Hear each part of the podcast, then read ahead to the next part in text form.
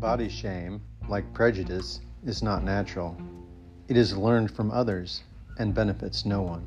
Author unknown.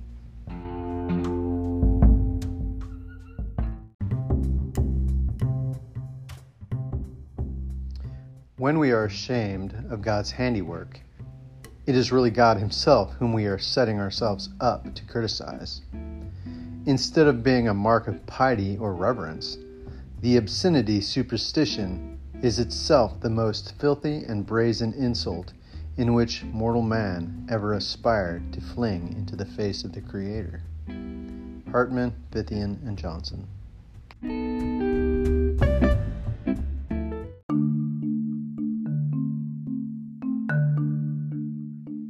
Once you remove shame from your body, everything else comes off surprisingly easily. Anonymous.